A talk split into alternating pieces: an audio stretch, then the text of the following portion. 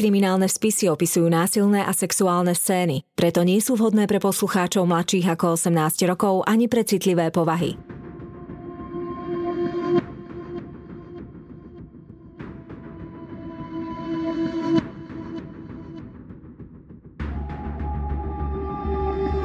Spáchali ťažký zločin a pred spravodlivosťou sa im nepodarilo skryť. Na ich prípadoch pracovali len tí najlepší vyšetrovatelia. Každý z nich má v policajnom archíve svoj spis.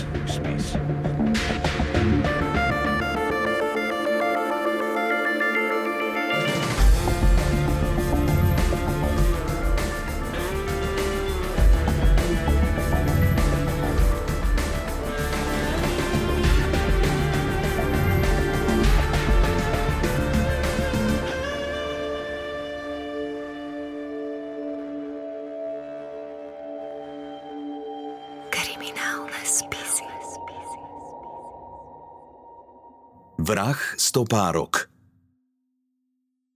Rok 1976. Normalizácia pod taktovkou prezidenta Husáka je v plnom prúde.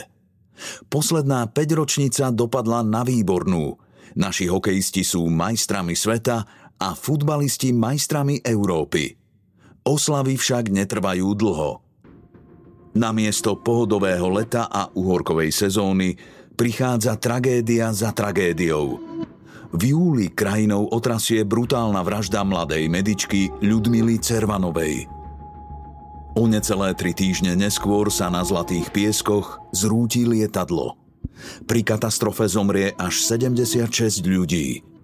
Ani to však nie je všetko. Ďalšie nešťastie už čaká za rohom. Na československých cestách sa v tej dobe preháňajú už 3 milióny aut. Trabanty, Wartburgy, Škodovky, Lady, Fiaty. Je z čoho vyberať. A zvezú sa aj tí, ktorí auto nemajú. Ľudia stopujú na výlety, ale aj medzi mestami či dokonca do práce. Na západ sa ísť nedá a domáci turizmus prekvitá. Letné dobrodružstvá a romániky čakajú na Domaši, Šírave, slnečných jazerách či v Tatrách. Stačí hodiť batoh na chrbát, postaviť sa na krajnicu a zdvihnúť ruku. Niekto vždy zastaví. Najlepšie sú kamióny. Profesionálni šoféri majú radi stopárov a hlavne stopárky. Cesta je dlhá a osamelá. Spoločnosť vždy dobre padne. Svoje o tom vie aj Miroslav Somora, vodič v závode Pozemné stavby Žilina. Miroslav je štíhly 32-ročný muž. Má úzku konskú tvár a vysoké čelo. V dave ničím nevyniká, no cesty brázdi vo veľkom korábe, modrom nákladiaku značky Roman. Pod kolesá tejto rumunskej legendy sa dostať neradno. Pevná konštrukcia a tony ocele z neho robia skutočného kráľa ciest. O nenápadnom mužovi, ktorý sedí za jeho volantom, si bude už čoskoro so strachom šepkať celé Československo. Miroslavov desivý príbeh neskôr inšpiruje aj jeden z najpopulárnejších filmov tej doby a letné dobrodružstvá sa na niekoľko rokov zahalia do tieňa obáv. Miroslav nie je žiadny anielik. Má za sebou niekoľko krádeží, prepadnutí a znásilnení. V minulosti bol trestaný už 5-krát. Z každej situácie sa dokáže vyvliecť ako had. Kedysi sa mu dokonca podarilo na istý čas uniknúť z basy aj z liečebne. Jeho sexuálny apetít nepozná hranice. Masturbuje na verejných miestach, obťažuje spiace ženy vo vlakoch, špehuje na dámskych toaletách či v kúpeľniach. Čím viac má skúseností, tým menšie sú jeho zábrany. Onanovanie na verejnosti mu čoskoro prestane stačiť. Raz po dlhom vyčkávaní vonku v šere zaútočí na neznámu okoloidúcu ženu. Zrejme ju chce znásilniť, no ona sa začne vehementne brániť a nahlas kričať. Podarí sa jej újsť, ale Miroslav jej vytrhne kabelku. Tú si doma ukrie a potom sa do nej opakovane ukája. Artefakty, ktoré mu jeho činy pripomínajú, ho vzrušujú. Miroslav zrejme znásilnil viacero žien, no podrobnosti nie sú známe. Drvivá väčšina takýchto zločinov zostáva nenahlásená. Obete zvyknú mať strach, že im to nik neuverí a že sa dostanú do problémov. Nepomáha ani necitlivý a zľahčujúci prístup niektorých policajtov, ktorí nie sú vhodne zaškolení na prácu s obeťami sexuálneho násilia. Ako mladý chalan si Miroslav myslel, že manželstvo mu jeho zvrátené chúťky utlmí. Nič také sa však nestalo. Každá partnerka veľmi rýchlo zistila, že s týmto mužom nie je možné nadviazať láskyplný vzťah. Ako je možné, že takýto človek sa bez problémov zamestnal? Jednoducho. Zo svojej zdravotnej karty vyhodil všetky psychiatrické záznamy. Jeho šéf ani kolegovia netušia, s kým majú v skutočnosti dočinenia. Miroslav Somora, zdravý 30-tník, tretíkrát ženatý, otec 2 detí. V čase spáchania trestného činu dvojnásobnej vraždy mal doma manželku s 3-mesačnou dcérkou. Zamestnaný muž, ale jeho druhá strana, kriminálnik, recidivista, opakovane trestaný za násilnú trestnú činnosť, krádeže, lúpeže, pokus o znásilnenie. Predtým, ako dostal nálepku vrah stopárok, bol už známym recidivistom. Exhibicionizmus je najrozšírenejšia sexuálna deviácia, ale keďže pri nej nedochádza k priamemu fyzickému kontaktu páchateľa a obete, spoločnosť ju nepovažuje za veľmi nebezpečnú. Exhibicionista sa odhalí pred ženou a vyvrcholenie dosahuje masturbáciou. Nesnaží sa o nejakú inú komunikáciu, ale na druhej strane očakáva reakciu tej ženy, tej obete, nejakú šokovú krík, útek, nejakú rezignáciu, zdesenie. A takže z tohto hľadiska Somoru nemôžeme považovať za typického exhibicionistu, pretože on často masturboval síce na verejnosti, ale niekedy tie ženy ani nevedeli, že v ich prítomnosti masturbuje. Skrýval sa, nezaujímala ho ich reakcia. Boli preňho len sexuálnymi objektmi, ktoré sa neodvážil teda iným spôsobom osloviť. A skôr by som povedala, že táto masturbácia bola skôr taká tá fáza pred tým, ako sa odhodlal k tomu priamemu sexuálnemu útoku. Pri sexuálnych agresoroch hovoríme o psychosociálne, sexuálne nezrelých psychopatoch. Seba vnímajú prevažne len cez uspokojenie svojich aktuálnych potrieb a pudov. Čiže len tu a teraz, len ja, moje potreby, moje právo, moje chcenie, bez ohľadu na okolnosti, prípadne iných ľudí. 5. august, tragické leto roku 1976. Je neskoré popoludne. Chlapom padla šichta a bežia domov za rodinami alebo na pivo. Aj na Miroslava niekto čaká. 3-mesačná dcérka a manželka už 3. v poradí. On sa však nikam neponáhľa. Veď môže klamať, že zostal v práci dlhšie, tak ako už veľakrát predtým. Namiesto toho, aby odparkoval nákladiak, vozí sa v ňom ďalej aj po pracovnej dobe. Nehrozí mu za to žiadny postih. Zamestnávateľ totiž azda z lenivosti vydáva nevyplnené cestovné príkazy. Práca vodiča je pre Miroslavove chúťky ako ušitá. Nevedno, koľkokrát sa svojvoľne prevážal krížom krážom po československých cestách a nevedno ani to, koľkým stopárkam ublížil. Nemá namierené na žiadne konkrétne miesto. Cieľ má ale jasný. Je na love. Dúfa, že sa mu podarí nájsť ženu, na ktorej sa ukojí. Najradšej by bol, keby sa nebránila. Otravuje ho to. Vie si užiť aj konsenzuálny sex, no ohľad na druhého človeka neberie. Názor ani pocity druhej strany ho nezaujímajú. Ženy sú pre neho len objekty, majú poslúžiť jeho chúťkam a potom sa odpratať z cesty. Miroslav domov nepôjde, kým sa neuspokojí. Hladnými očami nedočkavo skenuje okolie. Z kabíny masívneho nákladiaka sleduje krajnice a zastávky. Nič. Tiene sa predlžujú, začína byť nervózny. Stopárok je málo. Večer je už každý najradšej doma. Ľudia sú navyše ešte stále otrasení z neobjasnenej vraždy Ľudmily Cervanovej. Pri Trenčíne Miroslav konečne zbadá osamelú stopárku. Jeho telo zaleje adrenalín. Srdce sa mu vzrušene rozbúcha. Vie, že sa musí správať normálne. Nie je žiadny zelenáč. Veľmi dobre vie, ako človeka nalákať do svojich osídel. Neznámu ženu, lekárku Eleonóru, si premeria od hlavy po pety. Spĺňa všetky jeho kritériá. Je pekná, mladá a predovšetkým sama. Inak by si zrejme netrúfol. Vyzerá sebavedomo, asi bude robiť problémy. Keď sa stopárka pozrie jeho smerom, tvári sa, že ju nevidí. Hlavne opatrne. Nesmie ju ničím odradiť. Zároveň však musí konať rýchlo, aby mu neubzichla. Vyhodí smerovku a zastaví nedaleko Eleonóry. Vystúpi z nákladiaka a predstiera, že má poruchu. Eleonóra si neznámeho kamionistu premeria, zvažuje, či ho má osloviť. Aut na ceste nie je mnoho.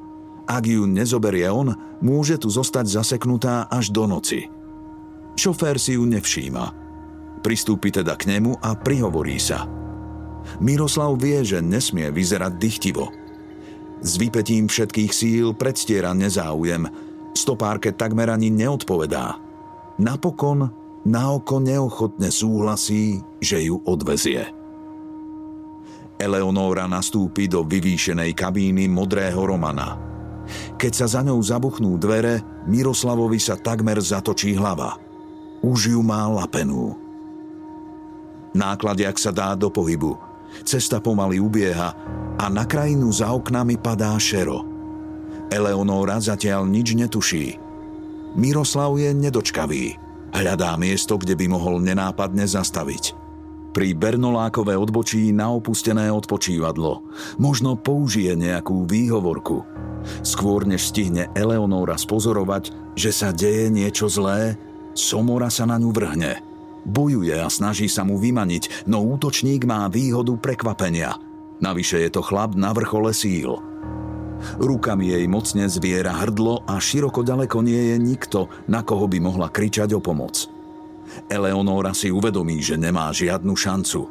Miroslav chce sex, no Boh vie, čoho všetkého je schopný. Mladá lekárka má strach o život a tak mu radšej prestane odporovať. Útočník ju znásilní.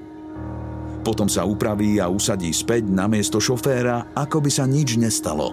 Je spokojný a uvoľnený. Strach necíti.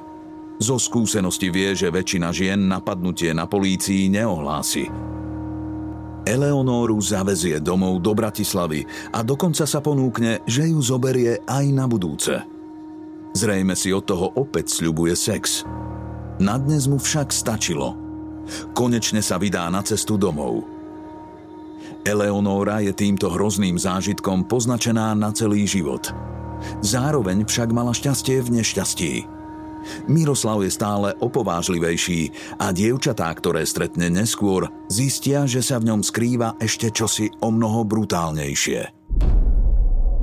august 1976. Od znásilnenia Eleonóry prešli len 3 dni, no Somora je už opäť na love. Z kabíny modrého nákladiaka vyzerá potenciálne obete ako hladný pes. Nedarí sa mu však nájsť žiadnu osamelú ženu. Sú už 4 hodiny ráno a začína byť netrpezlivý. Napokon odparkuje pri stanici vlakov a autobusov v Trenčíne. Všimne si dve 19-ročné dievčatá, kamarátky Tatianu a Vieru. Vyzerajú neisto. Práve si prezerajú cestovný poriadok. Somora neváha a znova začne s precíznosťou pavúka zapletať svoje siete. Dievčatá neosloví. Namiesto toho použije osvedčenú taktiku. Prechádza sa hore dolu stanicou a predstiera, že koho si hľadá. Bingo, jeho stratégia sa znova osvedčí. Mladé ženy za ním prídu samé. Chceli ísť do Strečna a odtiaľ pokračovať ďalej na výlet do Vysokých Tatier. Zmeškali však vlak. Nemohol by ich zaviesť? Miroslav hrá svoju hru. Je neochotný, klame. V papieroch od auta je uvedené, že v ňom môžu cestovať maximálne 2 osoby vrátane vodiča. Inak to jednoducho nejde. Nemôže predsa prísť do problémov so zákonom.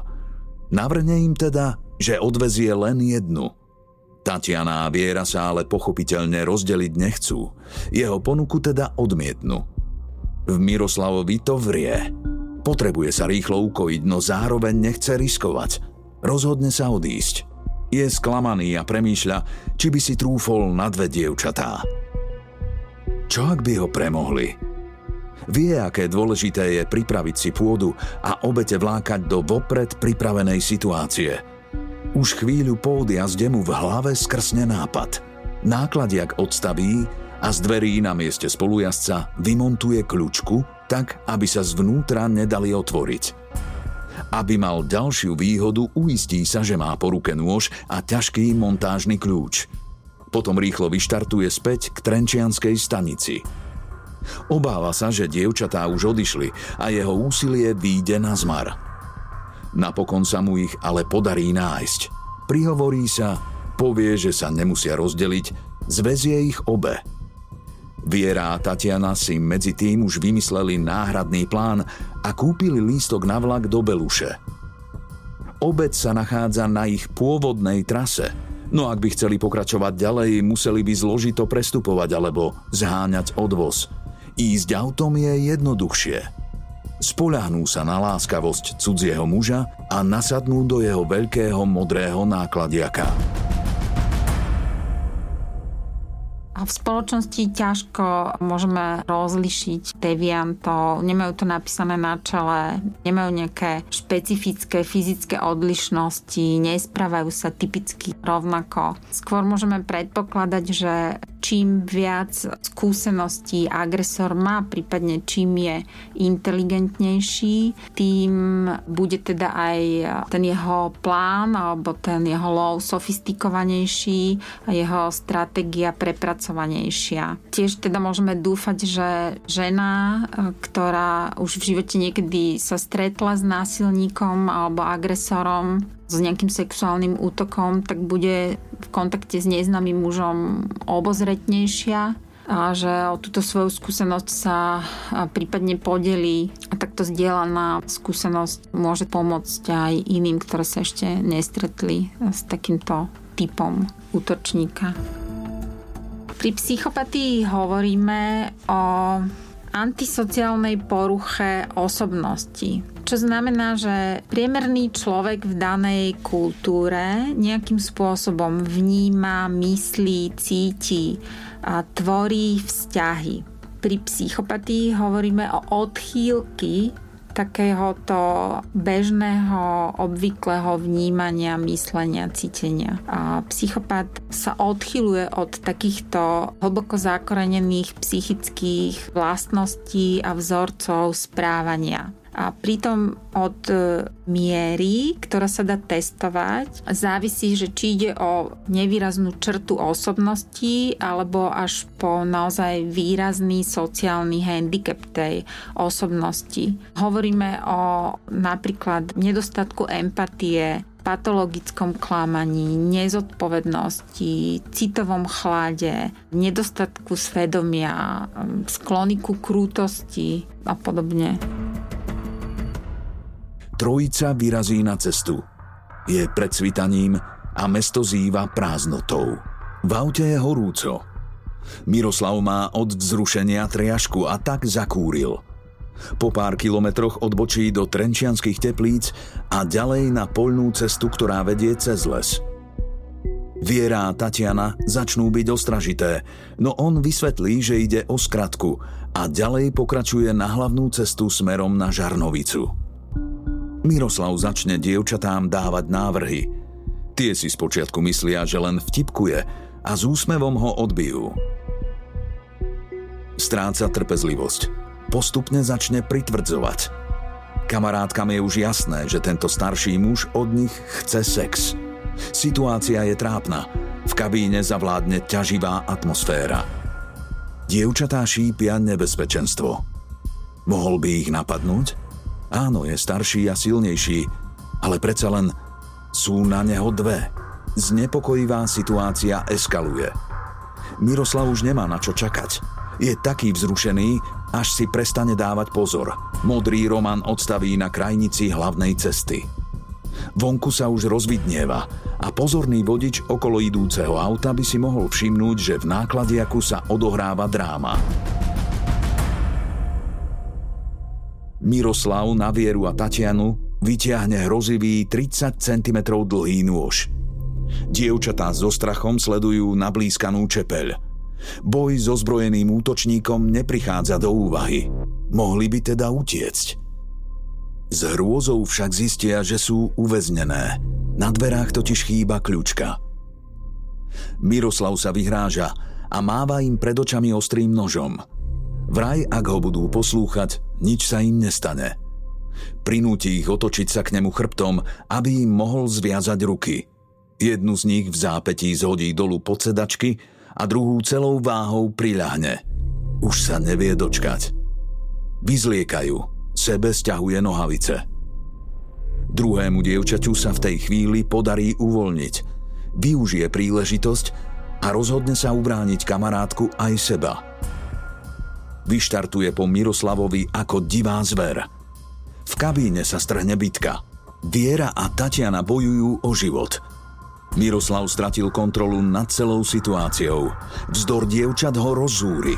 Už niekoľko hodín čaká na to, aby sa ukojil a oni si ešte dovolia klásť odpor. Stále má však jedno eso – zbrane. Schmatne masívny montážny kľúč a s mohutným rozmachom udrie Tatianu do hlavy. Druhou ranou omráči Vieru. Mláti okolo seba hlava nehlava, obom dievčatám na niekoľkých miestach zlomí lebku a spôsobí krvácanie do mozgu. Použije aj nôž. Tatiane spôsobí bodnorezné rany na hrudníku a na chrbte. Zasiahne pečeň, pľúca aj žalúdok. Vieru trafí raz do pravej ruky a dvakrát do chrbta. Miroslav koná tak zbesilo, že čepeľ sa v tele dievčaťa odlomí. Neprestane sa rozháňať ani vtedy, keď sa jeho obete prestanú hýbať. V kabíne sa rozľahne ticho. Počuť len rozrušený Miroslavov dých. Má pred sebou dve mŕtve telá. Krv Viery a Tatiany je úplne všade. Na dverách, sedadlách, skle, aj prístrojovke. S ním to však nepohne. Ešte stále je vzrušený. Naštartuje a pokúša sa nájsť miesto, kde by bol menej na očiach. Nákladiak znovu odstaví, tentokrát na poľnej ceste za obcou Homolka. Chce sa na oboch telách ukojiť. Keď ich však povyzlieka, uvedomí si, že sú celé doráňané a špinavé od krvi. Toho odradí. Pokračuje teda ďalej smerom na Ilavu a cestou z okna vyhadzuje ich oblečenie. Zrejme sa chce zbaviť dôkazov. Keď zastaví na opustenom mieste pri váhu, je už dávno biely deň. Ak by sa pri rieke objavil náhodný okoloidúci, zbadal by príšerný výjav. Miroslav sa sápe po Vierinom doráňanom tele, sťahuje si nohavice a konečne urobí to, po čom celý čas túžil. Na mŕtvole vykoná súlož. Toho konečne upokojí.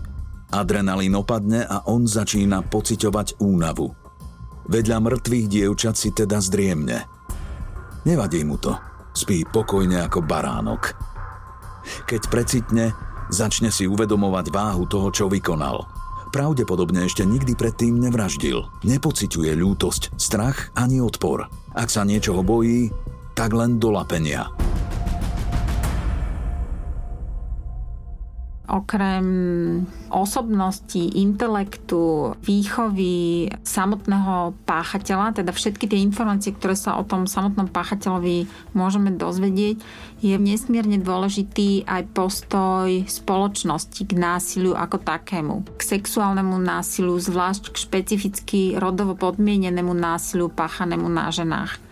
Je to taká citlivá otázka, živá téma, do ktorej vlastne každá spoločnosť v nejakom období musí dozrieť. A u nás bola teda dlhodobo obchádzaná, tabuizovaná a pretrváva v nej obrovské množstvo mýtov, rôznych presvedčení. Napríklad existuje taký bonmot, že ak žena povie možno, myslí áno, a ak povie nie, myslí možno. Keď sa urobil prieskum pred nejakými 5 rokmi, tak takmer polovica ľudí na Slovensku si myslí, že sex bez súhlasu je za istých okolností ospravedlniteľný. Alebo existuje taký mýtus o ideálnej obeti. Na základe tohto mýtu máme predstavu, že našu dôveru, podporu, súcit si zaslúžia iba tie obete, ktoré sú bezúhonné, nepijú alkohol, sú cnostné, sympatické, krehké, sú slabšie ako páchateľ, nenadávajú. A potom v reálnom živote nám vyskočí taký fakt, že pri žiadnom type násilia nie je obeť tak pranierovaná a osočovaná ako pri sexuálnych útokoch, kde si tá žena za to môže sama, lebo provokovala, lebo sa správala nevhodne, bola nevhodne oblečená. Na základe predchádzajúceho sexuálneho útoku u Somoru vieme, že keď svoju potrebu naplnil, tak vlastne nevraždil. Tá obeť bola spolupracujúca, čím sa zachránila život. To však neznamená, že ten ďalší skutok pri tých dvoch stopárkach by bol identický, keby sa nebránili, pretože táto skúsenosť naopak v ňom mohla podporiť ten pocit moci a ešte zvýšiť jeho agresiu, ale to už sa len budeme domnievať. V každom prípade tým, že zobral dve ženy, on sám hovoril, že sa bál, že či ho nepremôžu, preto ich aj spútal. Tým, že sa bál, tak to v ňom zvyšovalo napätie a ten strach mohol naozaj zapričiniť to, že ten jeho útok bol brutálnejší, ako sám očakával. Pri nekrofilii hovoríme o poruche sexuálneho zamerania spojeného s nejakými predstavami, prípadne s vykonaním samotného sexuálneho aktu na mŕtvole, čo v prípade Somoru asi môžeme naozaj jednoznačne vylúčiť, pretože on si po celý čas svojej násilnej činnosti vyberal za obete živé ženy. Takže akt na mŕtvej stopárke skôr vyplynul zo situácie a z potreby ukojenia svojej sexuálnej túžby. Premýšľa, ako z celej situácie vykorčuľuje a zahladí stopy. Keďže oblečenie má celé postriekané krvou, po krátkom oddychu sa umie v rieke a prezlečie do montérok. Do váhu zahodí kľúče a osobné doklady obetí. Potom opäť vyrazí na cestu. Telá sa rozhodne nechať na inom mieste, aby sťažil prípadnú identifikáciu a pátranie. Pokračuje teda smerom na Pruské, Nemšovú a Horné Srnie, kde sa zbaví aj poslednej časti oblečenia. Presúva sa na Moravu. Nedaleko mestečka Valašské Klobouky sa nachádza hlinený násyp, ktorý je na zakopanie tiel ideálny. Čerstvo prekyprená pôda na inom mieste by totiž mohla vzbudiť podozrenie. Nevedno, či toto miesto Miroslav pozná, alebo ho nájde len náhodou. Práve tu sa však rozhodne mŕtvoly zakopať. V jednom z rodinných domov si drzo vypýta lopatu, pretože vraj zapadol. Následne však urobí osudovú chybu. Auto pri násype odstaví v smere, ktorý nenaznačuje, že by tam len tak parkoval či niečo vykladal. V rovnakom čase okolo prechádza Bohumil. Nákladiak, odstavený v atypickom smere, je mu hneď podozrivý. Keď sa vracia naspäť a modrý Roman je ešte stále na rovnakom mieste, zapíše si jeho poznávaciu značku. Svedkov je viac. Vozidlo so žilinským evidenčným číslom si zapamätá aj čašník z nedalekej Koliby. Miroslav je unavený. Na zátylok mu pečie horúce augustové slnko. Takmer celú noc nespal a teraz sa ešte musí mordovať s dvoma bezvládnymi telami. S výpetím všetkých síl ich vytiahne z auta a ťahá na hlinený násyp. Bez ceremónií, ako by ani nešlo o ľudí. Namáhavé je už len presunúť ich z miesta na miesto, nehovoriac ešte o kopaní nejakého hrobu. Miroslav poriadnu jamu nevyhlbi, namiesto toho mŕtvoly leda bolo zahádže hlinou a kameňmi. Potom konečne celý unavený zamieri domov za svojou manželkou a 3-mesačnou dcérkou. Bohumilovi však vrta celá vec v hlave. Násyp sa rozhodne skontrolovať. Vo svojom živote už videl hocičo, no nič z toho ho nepripravilo na šok, ktorý v ten deň zažije. Po odhrnutí zeminy zbadá 2 bledé páry dievčenských chodidiel. Ohavný nález mŕtvol 2 mladých dievčat rozbehne celoštátne pátranie. O násilnej smrti Viery a Tatiany sa občania dozvedia z relácie Federálna kriminálna ústredňa pátra, ktorú v tej dobe pravidelne sleduje celé Československo. Krajinou sa šíri strach, rodičia deťom zakazujú stopovať a vychádzať von po zotmení. Predpokladáme, že Somora mal za sebou fyzicky a emocionálne náročný, vyčerpávajúci sled udalostí a manipulácia s týmito nevládnymi telami obetí bola veľmi fyzicky náročná po tom čine. Pravdepodobne bol unavený, aj menej pozorný. Navyše v tejto situácii sa ocitol prvýkrát. Nemal plán, ako zahladiť tie stopy, takže to bolo situačné, bola to jeho prvá skúsenosť a asi sa mu to pravdepodobne zdalo dostatočné v tom výpeti, v ktorom bol, tak ako to urobil.